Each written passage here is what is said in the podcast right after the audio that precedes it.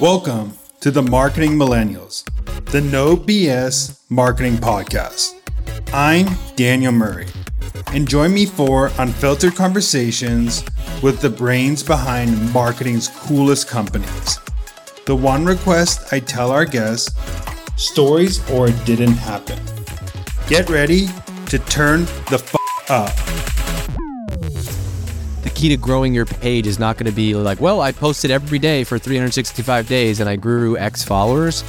The reason you might post every day is so you can figure out which content is more interesting uh, or which content seems to be a better fit. Like, so of that stuff that you're posting every day, are there things that you're learning? I think it's not necessarily about posting every day, but I think we give the advice to post often because when you post often, you can learn more.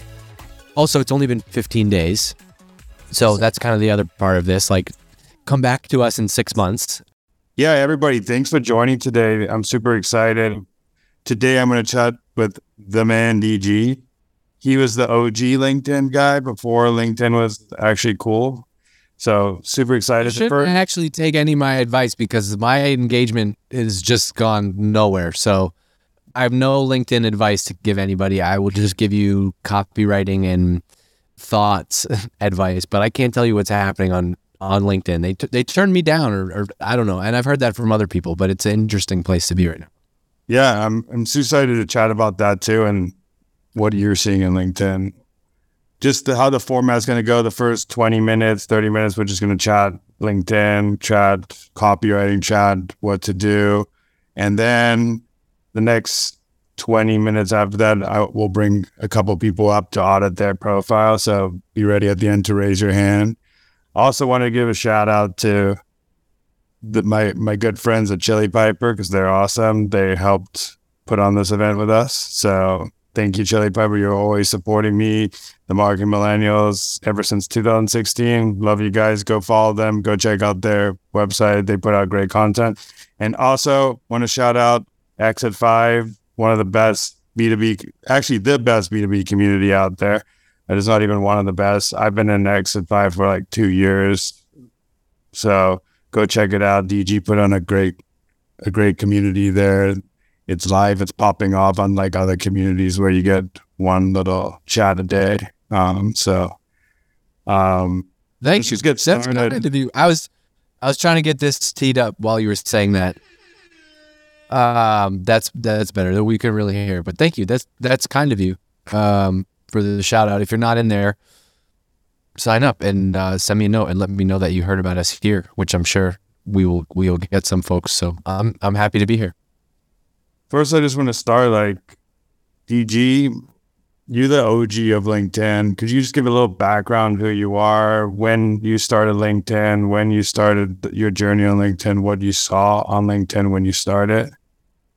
I mean, I'm probably not the O G. I just see, probably see, I don't remember who it was specifically, but I've just, when it comes to marketing, just have always kind of been curious about what people are doing.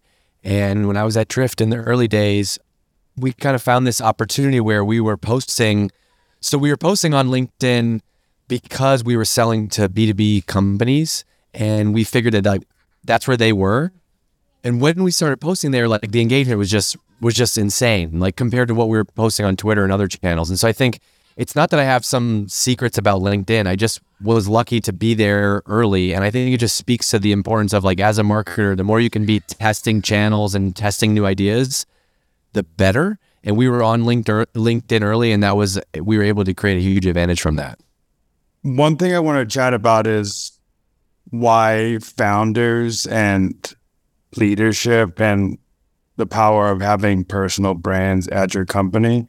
I know you wrote a book, Founder Brand, that talks about this a little bit, but like why should a founder start telling their story on social like LinkedIn? So the reason the reason we also got on LinkedIn was, if you forget marketing for a minute, like you just think about you have a business, right?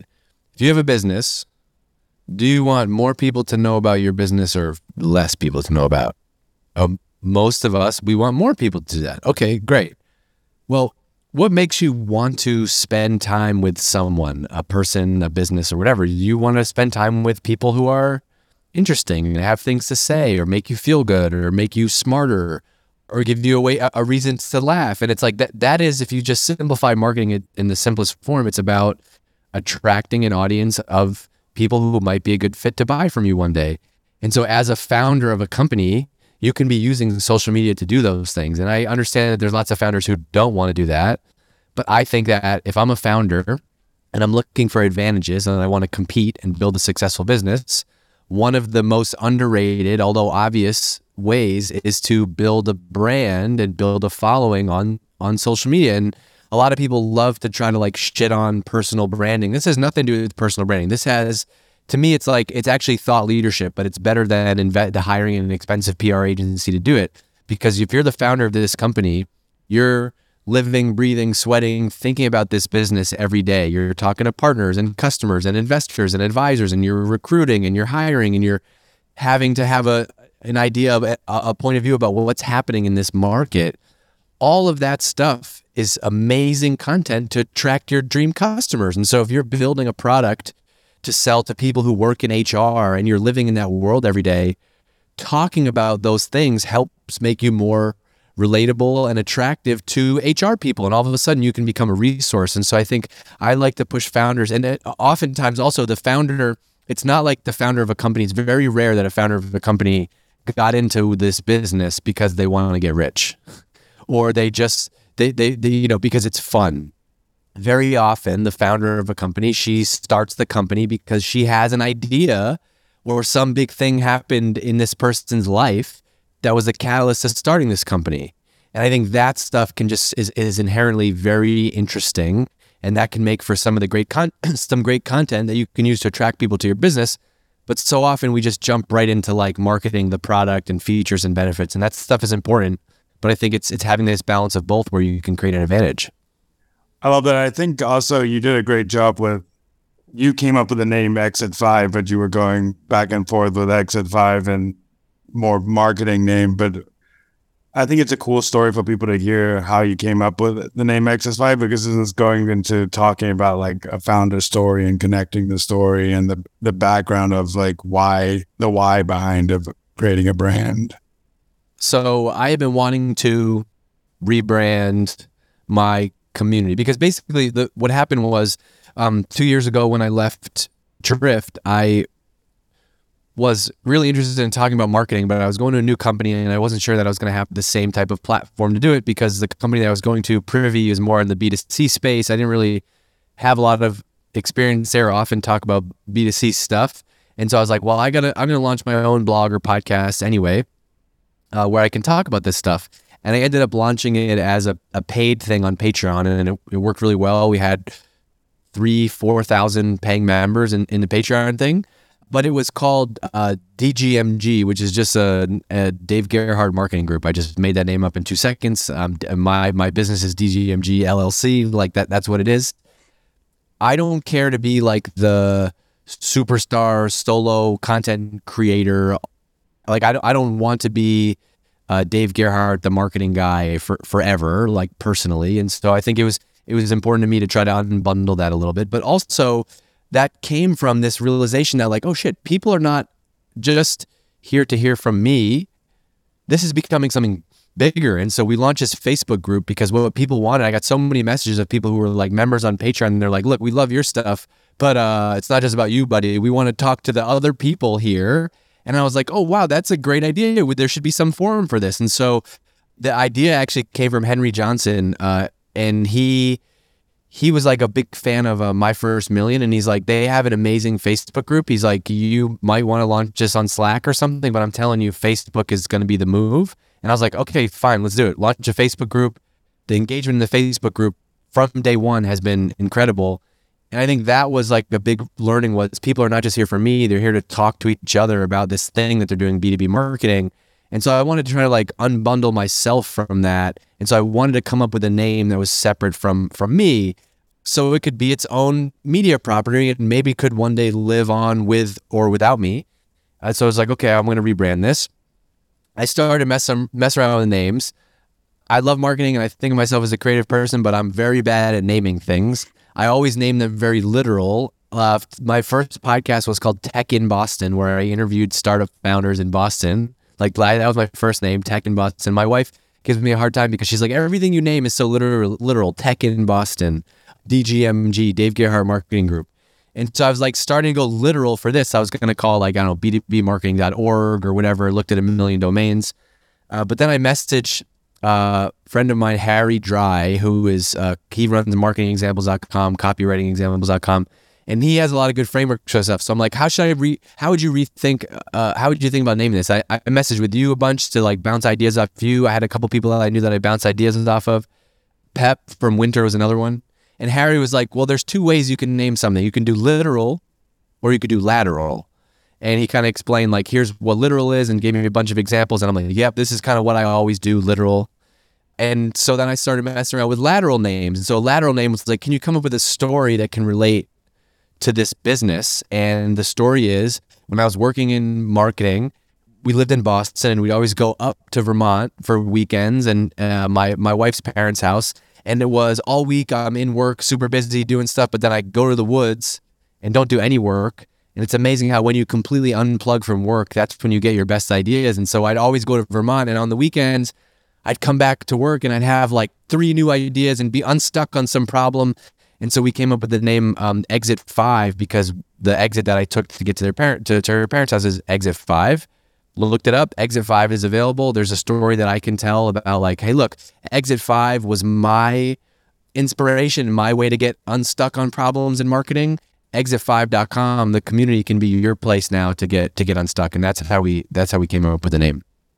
It's funny because Marketing Millennials is pretty literal, and then yours is like a lateral thing, and I have the same story, as not the background story, but when I wanted to create, I was afraid of creating by myself under my personal name. So I was just like, okay, let's create the Marketing Millennials, which is going to be like this behind the scenes, and I can do whatever I want and be whoever I want. And also, I know it's hard when you're starting your personal brand and you can't really say everything you want to say because you're working for a company. So there's a way for me to start saying some controversial, not controversial, but funny marketing things that I wouldn't want to say. So I think there's a great, great approach. I've, I like have gone at it the other way and like mainly built my, like the audience that I have now has mainly been built through like through day, like my name. Uh, but I think that there's huge benefits to building something without your name also, and you're the person behind it. I think that what you've done with Marketing Millennials is, is a perfect example of that.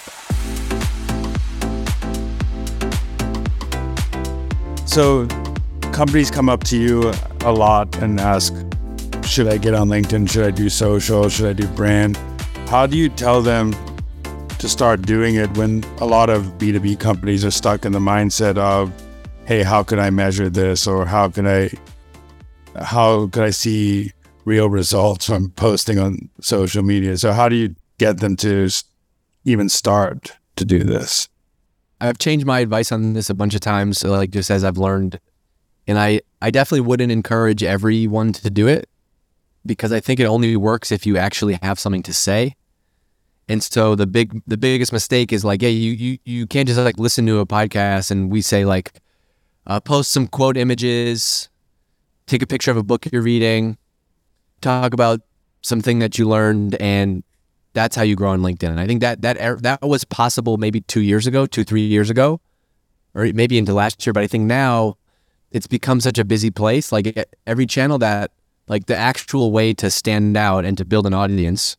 And by the way, how will you measure this is like, I think it's kind of obvious because it's a, it's a social media account. How, how would you measure, how would you measure a TikTok account? You would measure it in how many followers that account now has, because if you have the hypothesis that the more followers I have on this property, I will be able to drive more traffic, people, potential customers to my thing. Like that's at least how I think about it. And so the, the, the goal is like, you don't have ten thousand people on your email list, but you, is it reasonable to like build a, a, a LinkedIn account with ten thousand followers in the next year? Probably. And can you use that to then drive traffic to other things? Because remember the game, like the game that you're playing is really like here, link, LinkedIn is a social network, which is like, here's all these people that are in my odd, that my market. They're not all on my website, but they all hang out in this place called LinkedIn. You're trying to go over there to be like, hey, I also have interesting things to say. Come and follow me. Now I'm getting your updates every day. I'm seeing your content. ultimately the goal is is to transfer that audience from LinkedIn to your own channels, whether that's a website, an, an email list. So I think that's the goal, but I think you have to be a founder who has the strong point of view on your market, a strong point of view on uh, the status quo and what needs to change. You have to have interesting experiences and, and conversations and things to say. There's not just like, a, you can't just take like some cookie cutter like content template and be like, on Monday, post a quote, on Tuesday, post an image. Those things also help, but that's like the just the dressing. I think the meat is having a strong point of view. And so I'm actually working with one founder right now who I already know is going to be amazing on LinkedIn. They, they haven't done anything yet, but they're going to be amazing on LinkedIn because they're pushing their industry forward. And like, I see what they're actually working on and what's actually happening inside of the company.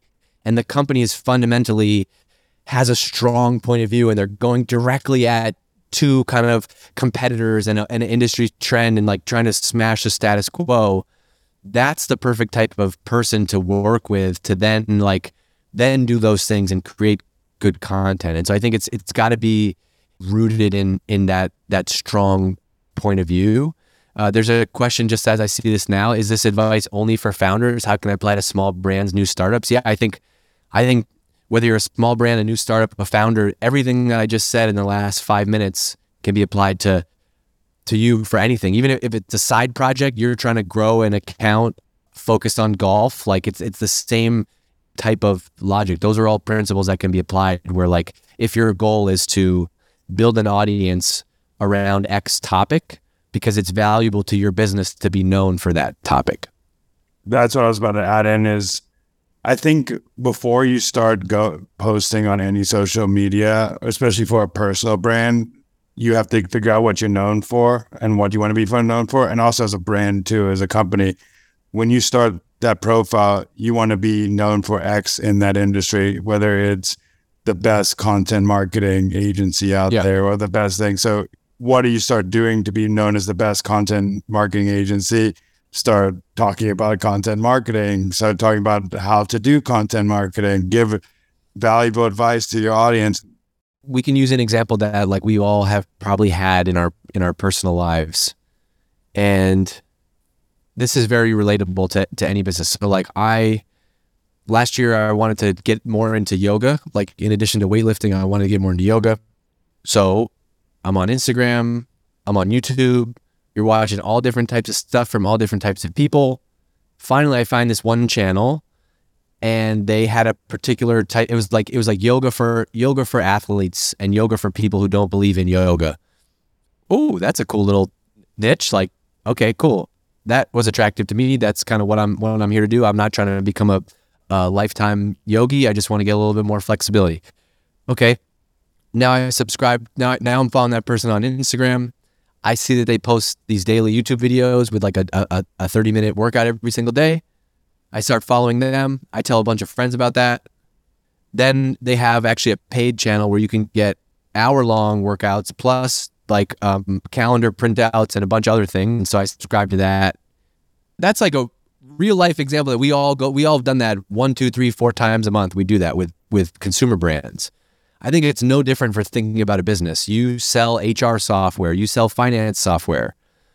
My opinion is that the best marketing strategy you can have is to become an expert in that industry. And so like, who are you to sell finance software? You're just some random person off the street. Oh no, actually you and your co-founder just spent the last fifteen years uh, running finance at X company and you found this big problem and you, you, you raised twenty million dollars of venture capital money to go and build this company and do it.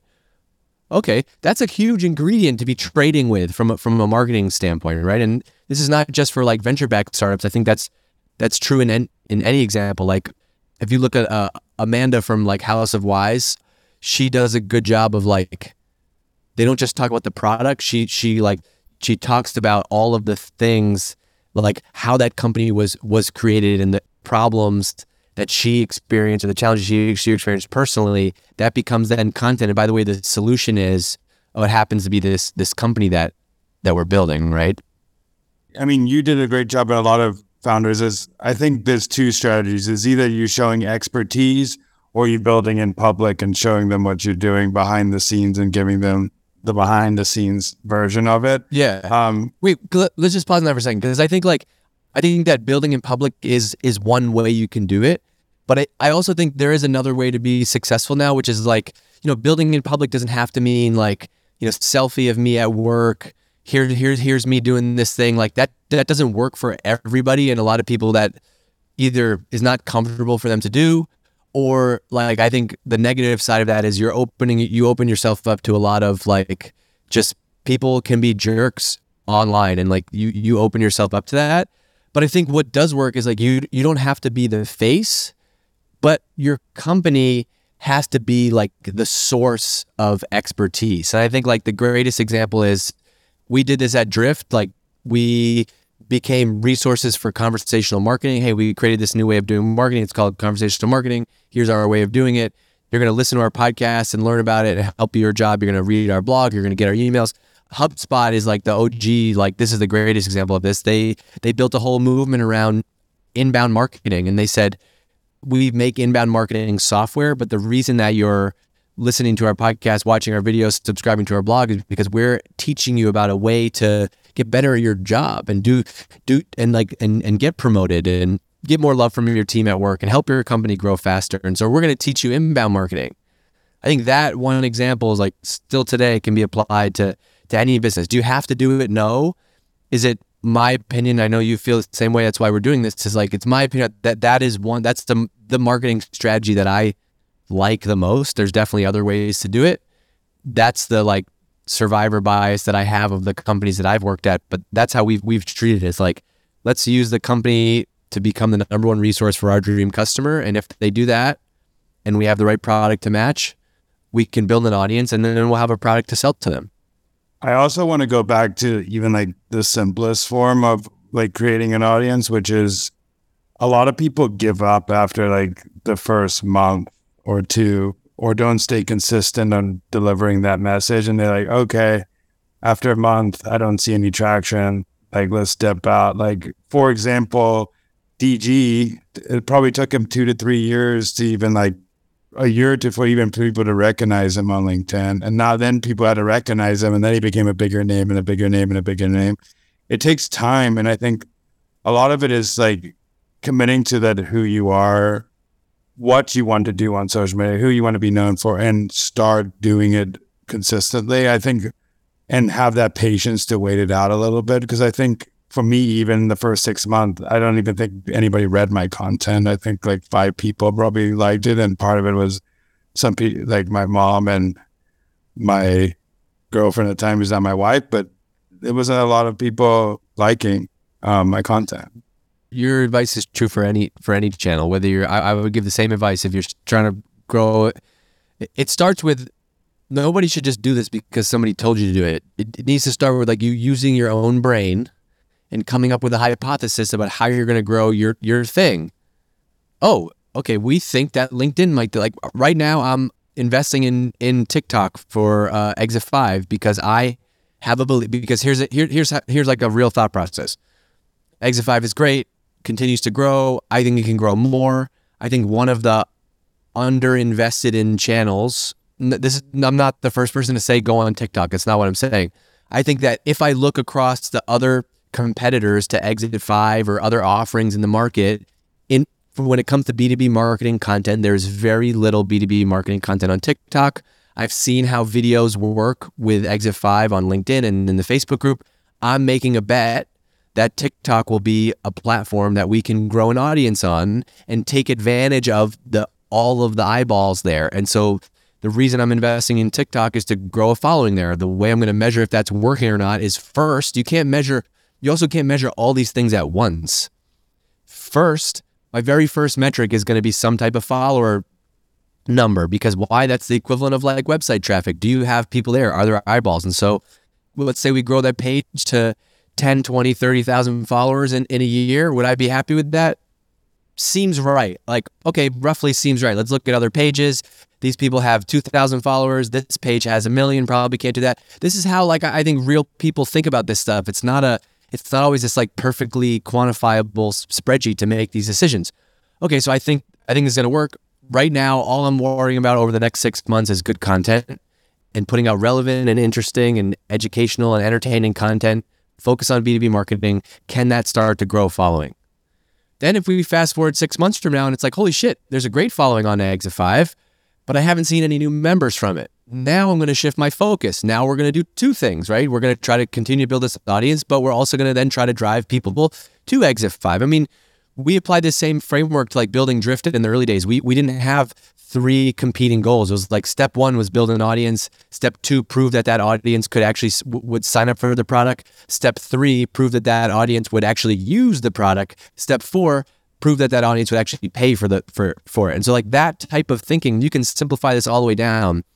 You have to have a, a point of view. You can't just be like, well, I'm going to be on LinkedIn. I'm going to half-ass do it. No, like, why do you want to do this? Why is this the channel? Maybe it's not LinkedIn. Maybe it's YouTube. Maybe it's Instagram. Maybe it's in a, a newsletter. Maybe it's an event. Have a hypothesis. Put some thought into that. About this, about what could I do here? If I post here regularly and create interesting content, could I build an audience about X topic? And if I did that, what would the benefits of that be? Like, I think that's how you come up with initial goals for social media. It's it's not as easy as like, we want to grow from we want to go from zero followers to five thousand. Because I bet you right now you have almost half a million followers on the uh, Marketing Millennials podcast. I bet you grew that page for two, three years before you were like, oh, what what should a goal for this? It just it just happens. And I think you have to do this and make the bet that, yes, I'm going to do this for a year, six months to a year. And I would I would say that any channel. Could could you should you do YouTube for two weeks and quit? Is that going to work? Should you do Instagram for two weeks and quit? Is that going to work? Should you go to the gym for two weeks and quit? It's it's the same type of thing, just applied to, to marketing.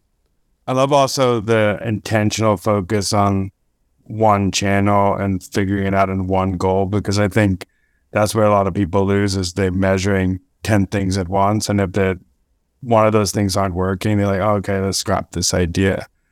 I'm going to tackle some of these hit, uh, quick hitters. Uh, Nick Bennett in chat says, how can employers empower their employees to better become S M Es, subject matter experts, and drive pipeline organically through their content?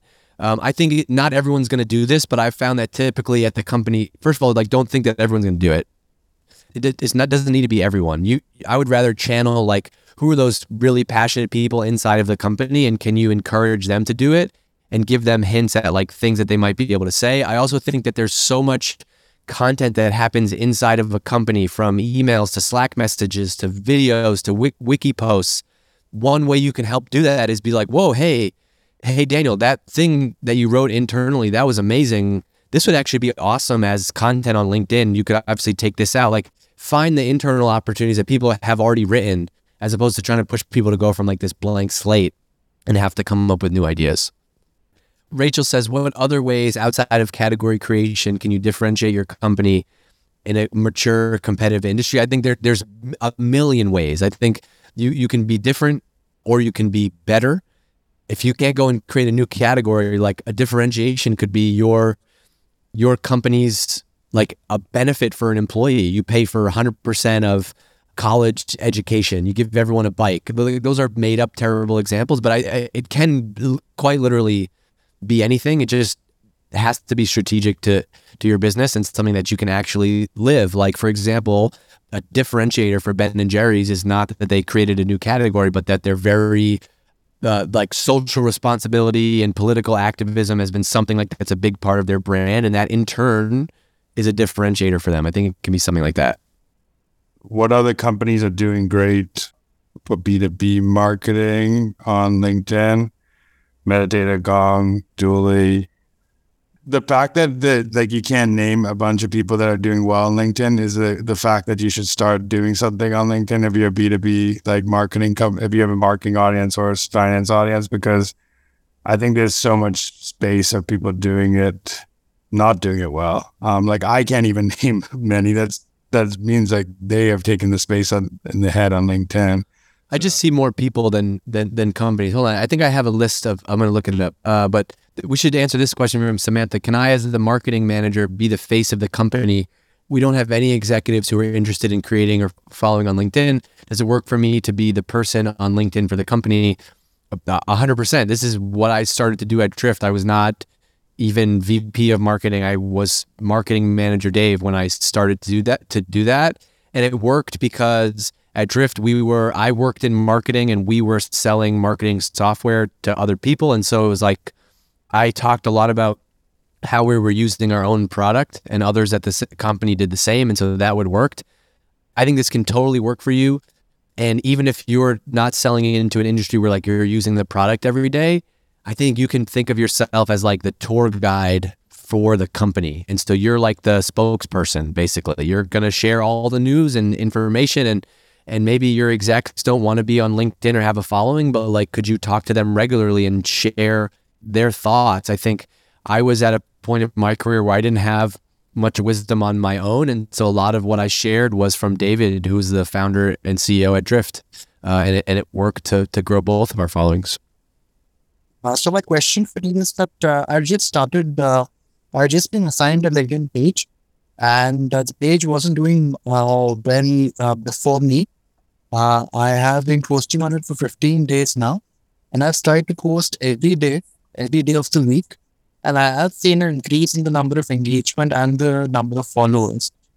But I uh, think that uh, it might be difficult to continue this going forward, because I would need, you know, uh, a lot of uh, new things to post every day. So uh, what do I do uh, in that case?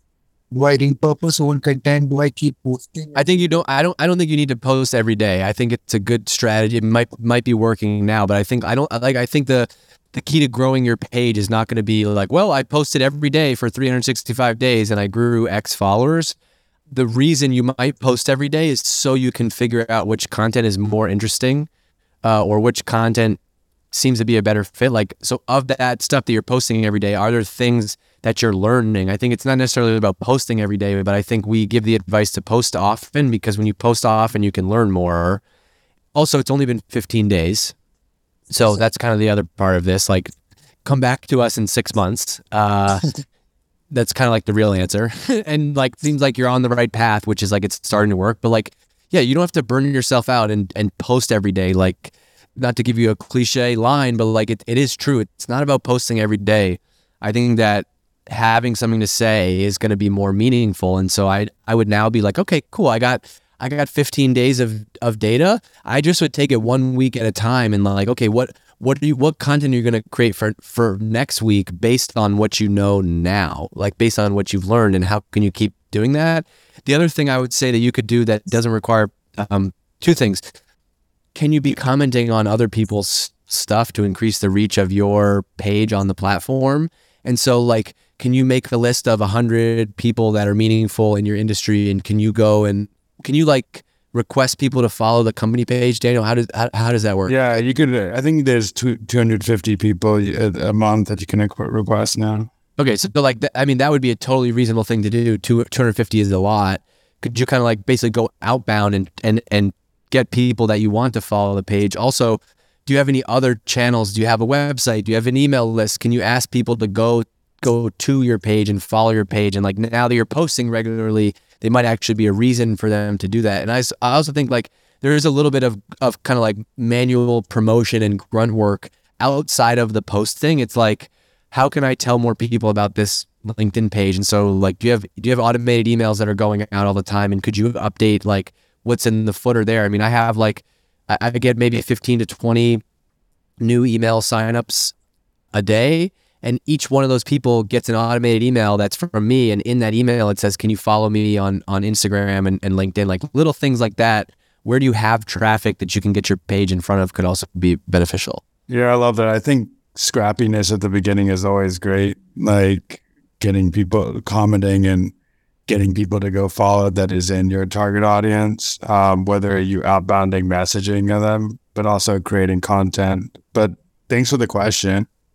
I see a question from Lorraine. Now, do you have any advice to produce content, and how do you keep it up?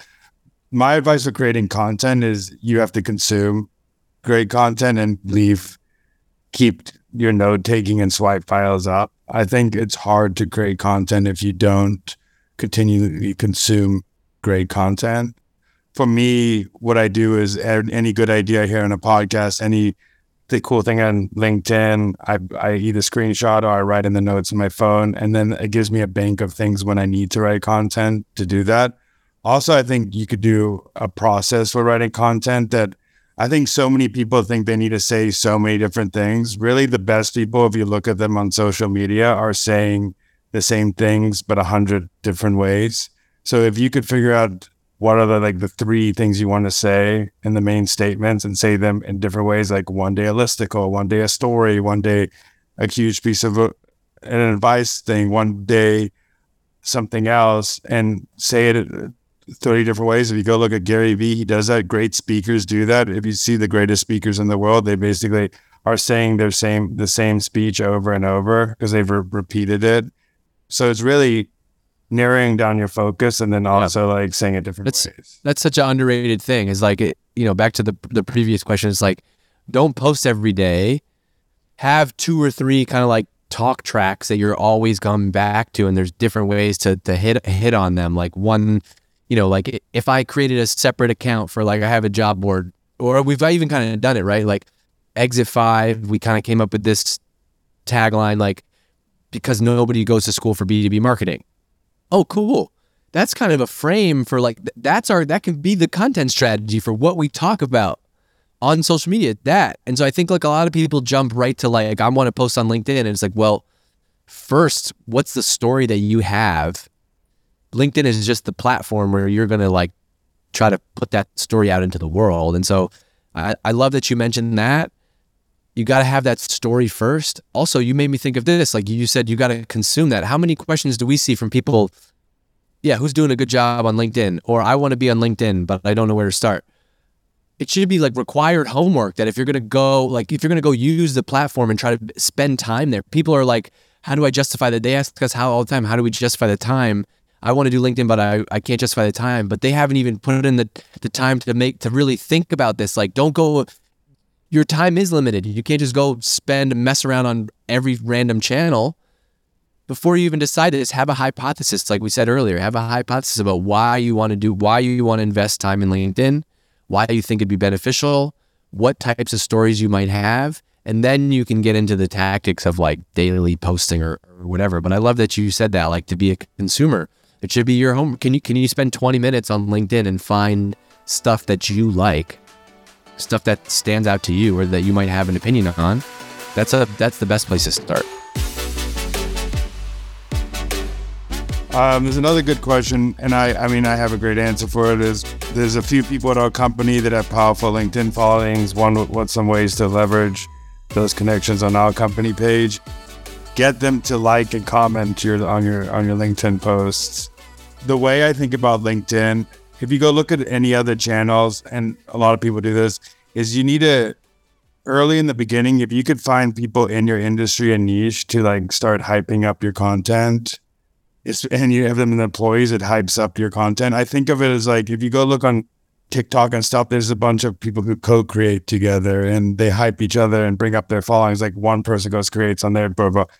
That's the same way it works on LinkedIn. If you like someone's, if someone in your company just, it's simple as a like, it goes out to their network. But one caveat to that, just make sure those people, if you if you're using their following, are in the niche, because then you're just going to get a following of people who are not in your niche, and then you get screwed for that that reason. But if they're in your niche, use it. It's a simple thing as just liking a post, and I, I'm guaranteed they'll do it for you. Nancy says, how do we find the right people slash posts to comment on? I think that's one of the, the easiest slash best things about LinkedIn. Like with Twitter or Instagram, you have to use something like hashtags, which can, which can be complete garbage, or searching. But here, like you're actually searching for specific companies and job roles. And so you can literally, if you sell to V Ps of marketing at X type of industry company, you can actually go and search and find all those people. And so, you know, think about who is the type of customer that you sell to. And granted, we're talking about LinkedIn, so I don't, I don't know anything about your business. You could sell, you could sell cookies in a, in a small town. And I probably would tell you that like LinkedIn might not be the best place, but I think if you're in the B two B context, or maybe the founder, or, or I actually even even a consumer company, there's huge value in it. Um, just has to be like, I think the value there would be more about partners and network, but you, you can go find them. That's the the best part about it. And so uh, maybe you're a new company and you have five customers. Find people just like those five customers on LinkedIn and go and connect with them. That's exactly where I would start. D G, I mean, there's a question here about renaming, rebranding. You just went through this process. Why is naming so hard? Um, it's, just- uh, it's hard. It's hard because we make it such a big decision. It's not actually hard. There's the name. There, there's plenty of companies that have like names that nobody really cares about, and that that's okay. You don't have to. Like, I think you sweat the name. We sweat the name more internally because it's like, look, I could. I honestly, I could have called Exit Five twenty different things, and I think they would have all been successful. Uh, it's a great story that it happens to work, and so it, it works now. But I think.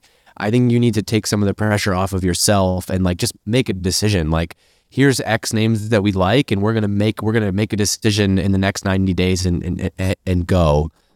If you think about all the big name brands out there today, I mean, they are good names, but some of them are bad names. They just became they just had told a good story. That's why they yeah. they're remembered. Like, is, is Craig is Craigslist a good name? Like. You know, there's many. Or like, what does Slack even, what, what does that even mean? Like, if, if ten years ago I said Slack, you'd be like, slacking, like ropes, like I, and it's because now we know what it is. Like, it's a great comment, Daniel, because like your opportunity is like, name it and then go make, go, go make it a, a, you know, there's other elements to the brand. The brand is not your, the brand is not your name and your logo. I, I think it's like what, it's the reputation that you're going to go and create. So take some of the stress off of yourself and pick one. If you only have shitty names, though, you got to work with somebody who can help you. Like, you need, you, you got to have at least one or two that you that that you like. Um, but like Marketing Millennials, great name. Was that rocket science to create that name? Nope. But you you came up with it. It's perfect. It's a great fit. You picked it and you went with it.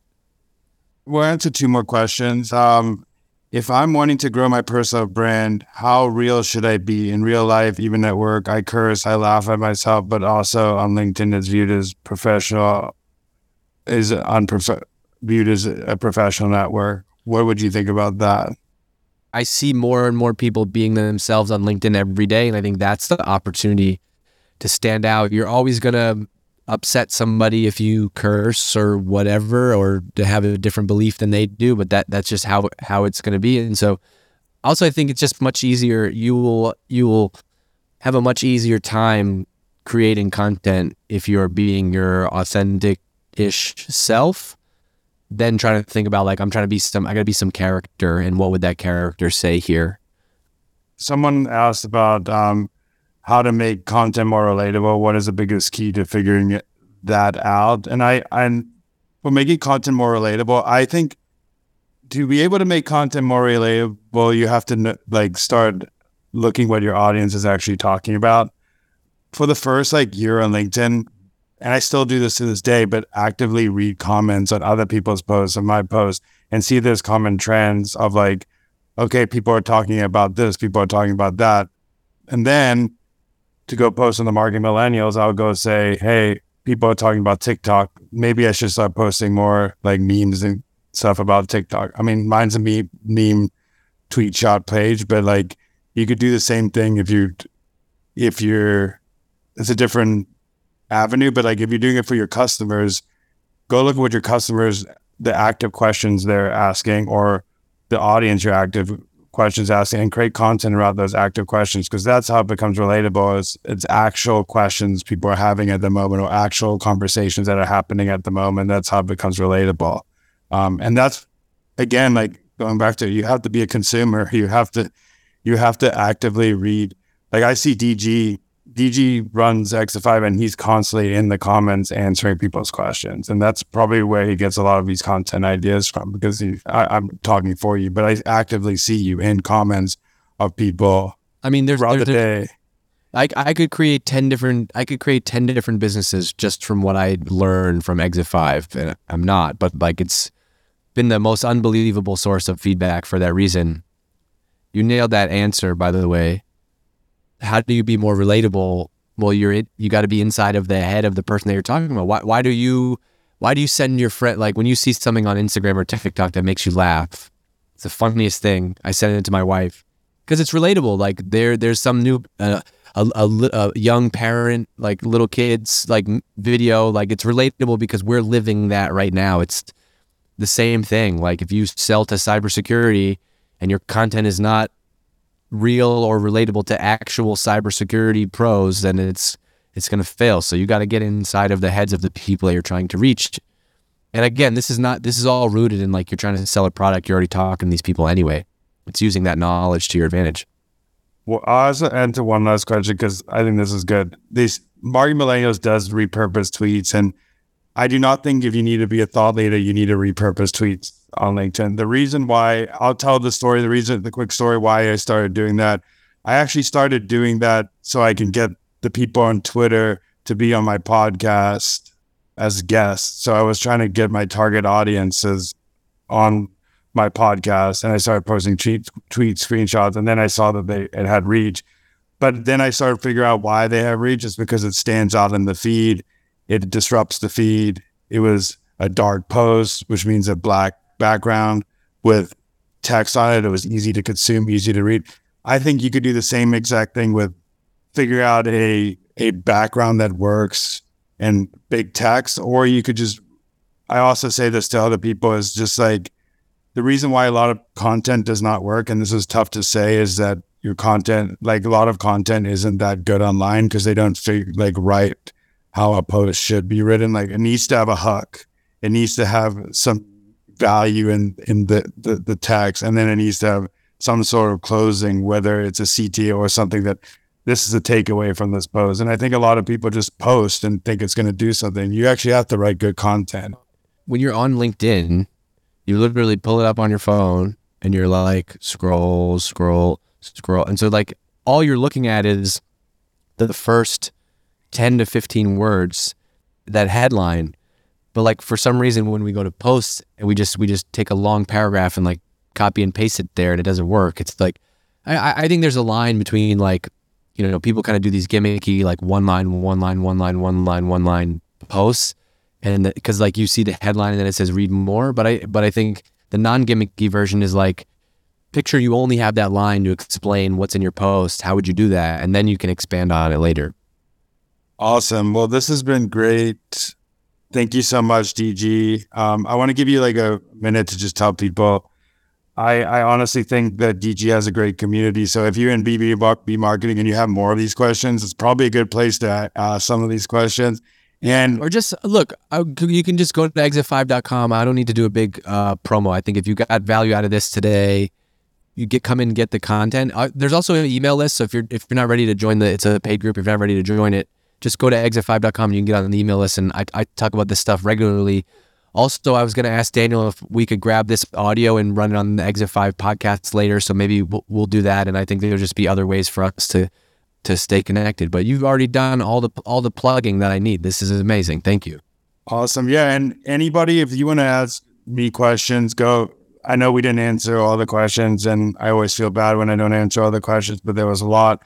Just D M me and I'll I'll shoot you a, on LinkedIn, and I'll shoot you a a message back and try to answer your question. But thank you for all for joining. This has been great.